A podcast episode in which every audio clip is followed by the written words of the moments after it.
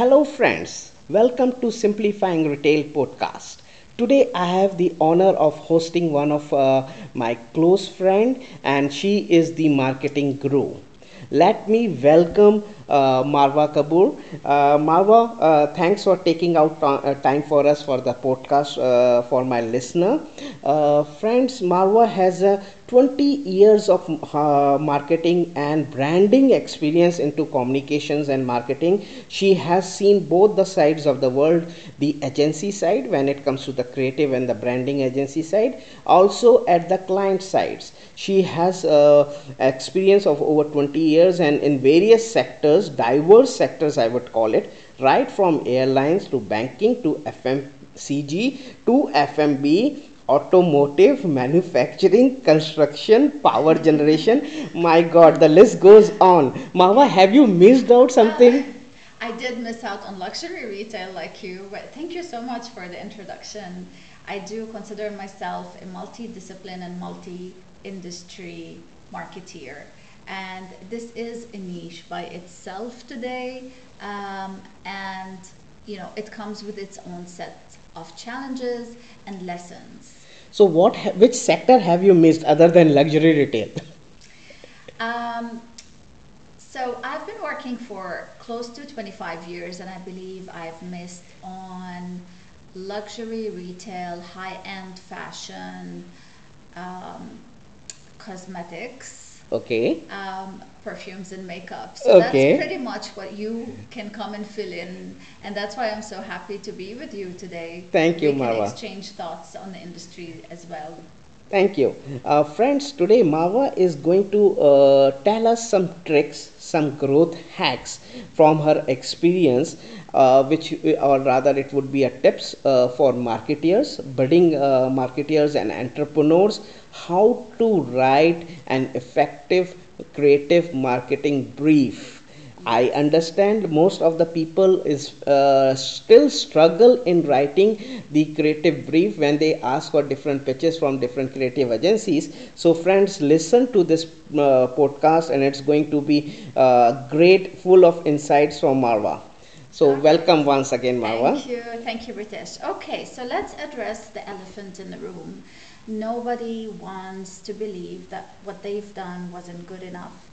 I think having lived on both sides of the industries, the agency side and the client side, we always had the gap of the brief. Clients could probably get so upset and tired from agencies telling them the brief is not good enough, and agencies get so tired from receiving briefs that don't really fulfill um, the requirements that would lead you into a great campaign. And we know the pain. The pain is on both sides. As a marketing person, you get uh, either artwork that is not as creative as you want it to be, you either end up looking like your competition, or you either end up launching campaigns that are stale, generic, um, not exciting. And on the agency side, they also pay a hefty price. That is probably long hours in the office, crunching deadlines, and just sheer demotivation for having to rework an entire campaign over and over again. Um, the question is, why does it happen, and what's so difficult about True. writing a creative brief? Um, everybody has their reasons, and I think there is nothing difficult about writing a creative brief. It's a matter of perspective. And when I say perspective, it means you as an agency person and a creative generator need to see one perspective, and your client is giving you another perspective. So, marketeers in general talk marketing. Their briefs are full of what the company do, uh, what the product is all about, how great the product is, and why they decided to launch the product, and how they expect this product to rock their market shares. And they talk about the product and the product and the product, and they talk about the market share and the numbers. They talk about the specs of the product and where the product is going and how is it going to be positioned. And then they mention their customers very briefly. Mm. Okay, so there is a gap I see. There is a gap.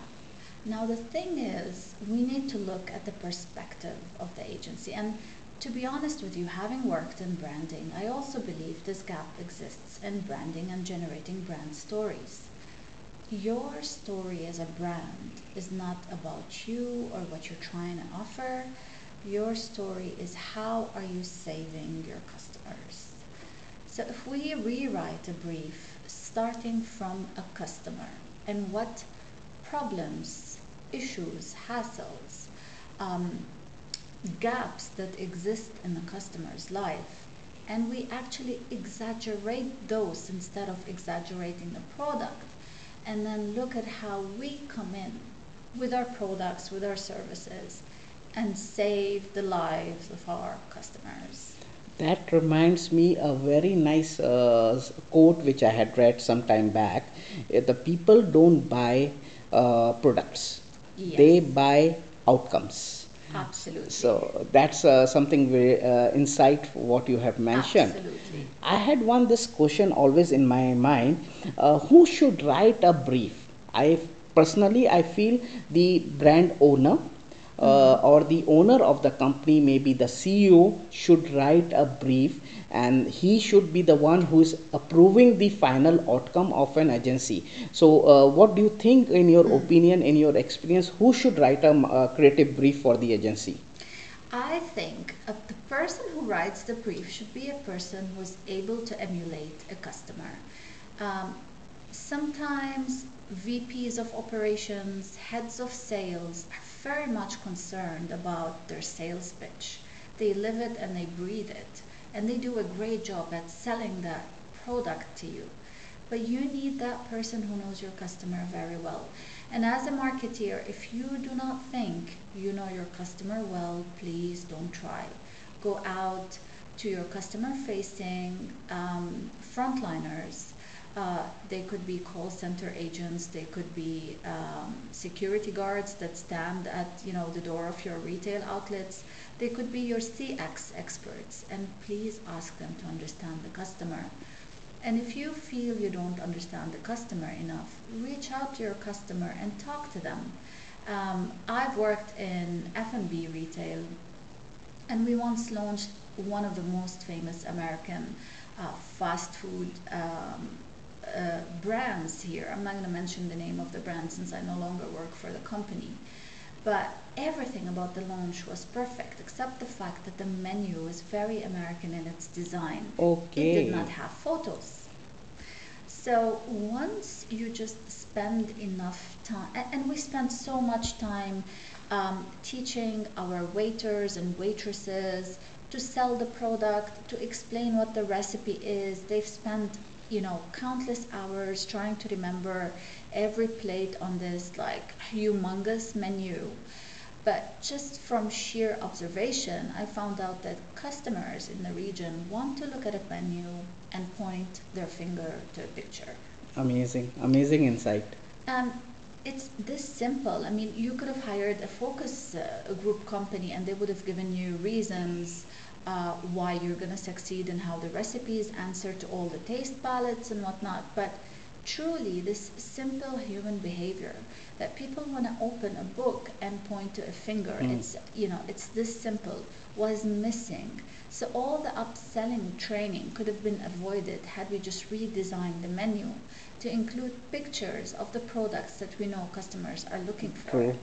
So uh, that reconfirms my uh, uh, understanding and my belief that the problem to a complex solu- uh, uh, the solution to the complex problem lies in simple uh, answers. So it lies in the problem itself, and in this case, the photograph was missing how the dish is looking or it's going to turn out. Absolutely. I, I once wrote about this in an article that Entrepreneur published Hmm. last year, and I spoke about the 1981 customer. And it's your classic case study about the Coke and the Pepsi scenario when Pepsi started Hmm. gaining market share from Coke, and everyone at Coke spent millions and millions redesigning the specs of their products and adding the sugar content simply because they, you know, attributed that the mark increase in market share of Pepsi was due to the taste of the product. So again, the in, the entire initiative was driven around the product, and we all know the story and what happened. The Yes. customer um, was not happy and there was a slashback and customers demanded for their right to get their original product back. You're right. Um, similarly with Gap, they paid close to $100 million on uh, changing their logo, which was just not needed. True. And customers were not happy, and then all the money went down the drain, and um, the old logo was back. True. So, going back to your question, who writes the brief? Can we say that the customer should write the brief? That's a very interesting perspective, Marwa. But how do you get your focus group customers to write a brief for you? Or it's like, uh, uh, you know, the it reminds me a quote of Henry Ford, wherein he said, "If I had asked my customer what they would want, the answer would be a faster horse." They would have never said they wanted an automobile, so a car. So there is a it's a dual sword, a dual edged sword that uh, it can hit you back as well because your customer don't know what actually they want until unless you show them this is this particular uh, product is what they need. Absolutely. So I think we need to perhaps understand that in our field of work with marketing and branding, we need to do a lot more than what they tell us to do, a bit more about scratching the surface. I um, once attended a webinar for one of the creative directors of BBDO Spain, and he explained the three why system. Wow. So asking the why three times. Perhaps if you are able to dig deep enough with your customers and get to the core of what they're looking for, you can arrive at a better description of what they want. True. And that's absolutely true.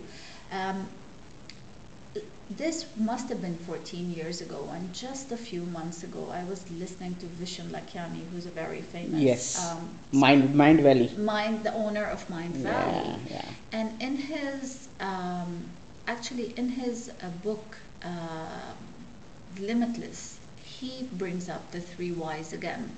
And he tells a story of a lady that came in and said, I've been trying to manifest faster typing skills. And he said, Why? And she's like, I need to type faster to get paid uh, higher. She was getting paid by the hour.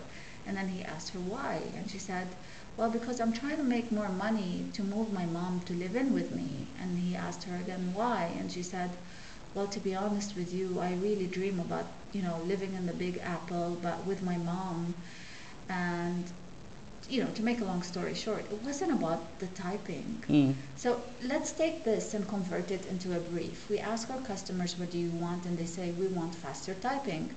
We end up telling our agency, come up with a campaign that shows us, you know, How to learn type faster. and somebody is going to tell you, here's your product. It's called speed typing and it's fast. And the commercial is going to show someone with their eyes closed typing away and, you know, whatever it is. But, you know, you, this is, this was not what, what was there. What the core need was somebody dreamt of leaving suburbia and living in the metro. Hmm. So a True. huge leap between what Yes. it was and what it is. So maybe asking the three whys could be one way we can get better at briefing.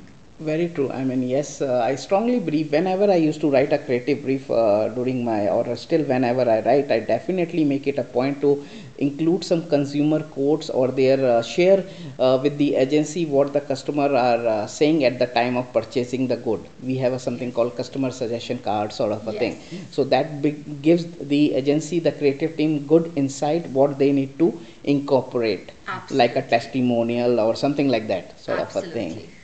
Uh, in fact, that uh, quote also I just recalled. Uh, it's by Mario Saatchi, the founder of uh, Saatchi and Saatchi's.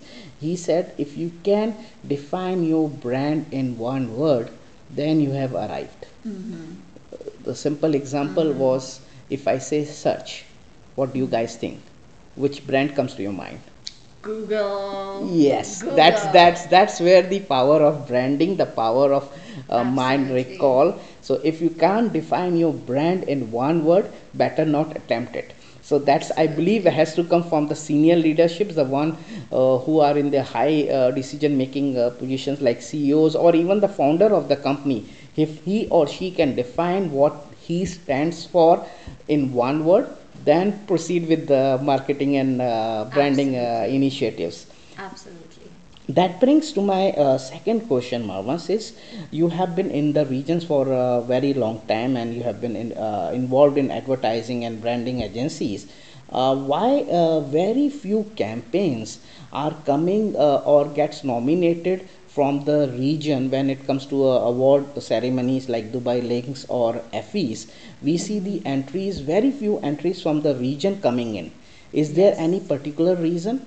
Um, maybe to that point, I would say the region has been experiencing year on year growth, and the stagnation and the challenges for brands to start fighting to keep their market share has not kicked in yet. This is a young region. It's it's, it's actually younger than us. Hmm. Um, and brands are just growing. So the need to, you know, carve out a niche to yourself um, is, is still not there. It, I find it like if you look at Maslow's hierarchy of needs, um, getting to the place where you're awesomely creative is a very self-actualization. Yes, the top pyramid. And the brands here are just experiencing beautiful growth. Um, and we all know that when a brand is super awesome, creative, people actually start turning their eyes towards it. And that makes really, really a lot of sense when you are trying to be in a red ocean full of sharks and when you're trying to draw eyes to you in between millions of competition. But the region is not there yet, and it is uh, the exact opposite scenario in Europe. So Europe is a very, you know, saturated market Evolved, yes. and mature. So what do you do? You must have exhausted all of the other advertising and marketing ways of doing things. And maybe we need to start appreciating creativity a bit more True. and being original a bit more as well. I mean, uh, this gives me a second uh, question, or rather a third question. What is more important, a creative strategy or a creative idea? Mm. I would say this is the chicken and egg question. I think Okay. a creative strategy won't work if you have not given a creative idea. But a creative idea might also not work if you don't have a strategy to back it up. Um, we all know that there has been amazing creative ideas, but ideas die off soon as you don't bring them to life properly. hmm So you made this hard on me. Uh, I mean, uh, Marwa, you have been uh, working from the client side as well as uh, previously with the uh, agencies side as well as with the leading uh, agencies like Leo Burnett, BBDO. Uh, which is better? Since you have been on the both the sides i always had a fight with my agencies the account directors accounts manager and i used to always tell them being a client that you guys don't work. You're only you know Oh, having a lavish lifestyle and uh, but uh, and every time we have to point out a single uh, minute changes or errors so uh, which side is more better um, I have a confession to make. I moved to the client side because I was really, really tired from working at an agency. I mean, I, you know, worked for agencies for 15 years, and um, regardless of how high up you go and how experienced you are, you're still exhausted. And let's go back to the fact because the briefs come in wrong, and because we are reworking, and True. because time is crunching, and because being on the agency side, there are no rules and regulations and labor laws that protect you if you work overtime and if you know you work 12 14 hour days. And at some point you realize that you really can't do it. And, and really hats off to everyone at the agency side who works so hard um, you learn a lot on the client side as well um, i think it would be extremely healthy for marketeers to always either train at an agency or experience working for an agency at some point in their life It's a nice suggestion, very nice suggestion. In fact, I always uh, felt that it's a partnership. It's equivalent to Absolutely. husband and a wife agency and a client Yes. relationship. So that brings me uh, to my second last question, uh, Marwa. Uh, you are, I understand, you are uh, on the, you are an upcoming author. You are writing a book. Tell us something about, or tell my listeners something about what's happening, what's cooking, what's writing on the book. Oh, yes. Well, thank you so much for letting me uh, tell you about the book. And this is the first time I talk about the book. Um, the book is simply uh, an embodiment of short, punchy master classes on disciplines of communication and means in which you can settle on the client side. Um, in our day and age, we know there are a lot of marketeers who either started from sales, started from operations, or even started from agencies and are moving to the other side of marketing. And while they may have all the intentions and the skills, uh, they might not really get a chance to understand a lot of the disciplines that are there, especially the communication ones. And this was basically a reflection of what I had to learn on the job. I um, graduated with a degree in marketing. My MBA was in strategic marketing. I've worked in retail and I've worked in ad agencies, so I was very, very well versed in media planning and campaign management. And when I moved to the client side, I had to look at new disciplines like internal marketing, internal communication, crisis communication, PR, media relations. Um, and I learned it the hard way. I read a lot of books. Uh, I went to too many training sessions. And I see today the benefit of being a well rounded marketeer, someone who is really capable of managing projects and tasks in all of those disciplines. And um, so the book is going to answer to that. The book is going to give you quick master classes on disciplines that you may not have experience with. Uh, it will guide you on writing briefs, on making budgets, calendars. It will guide you on um, taking up arguments with the management on how to set a budget. It will help you in matters that you may not know, like um, putting together a profit and loss statement, uh, managing your budget, um, and of course, understanding the status quo and how to basically put together a comms function from scratch. Very nice. So Yeah. you are going to replace Philip Kotler. I uh, well, to be honest with you, he is my backbone in theory. Okay. And there's so much literature on theories out there. right. And what I'm or on amazing experiences. But I'm talking to those people who are starting from scratch. Mm-hmm. Um, you've just launched a completely new brand from scratch Yes. here in the region, coming from Singapore. Um, there are uh, entrepreneurs who are probably going to run their businesses without a marketing manager for a few years, but need to get an understanding on how to do their own marketing and comms. So this is not a novel. This is going to be a book that you can keep at your desk and always refer back to when you feel the need for help. Ready reference book. ready reference book. Yes. Great. Practical, hands-on for people on the job. What And it is called? It's called the Book of Marketing and Comms on the Job. Very nice. Very nice Um, title. Very nice title. Straightforward, straight to the point, and that's exactly what the book is going to give you. Now uh, that brings me to the last question, Marwa. What is your advice to a budding marketeer? Mm-hmm. Uh, how he or she uh, should uh, develop herself so that she becomes successful in uh, keeping a five years horizon. So, what would be your three tips for uh, budding marketeer? Sure. Um, I think that marketeers in general need to continuously upskill. I mean, the disciplines in the world around us is changing so much. Um, you need to apply a rule where a certain percentage of your time at work goes to learning.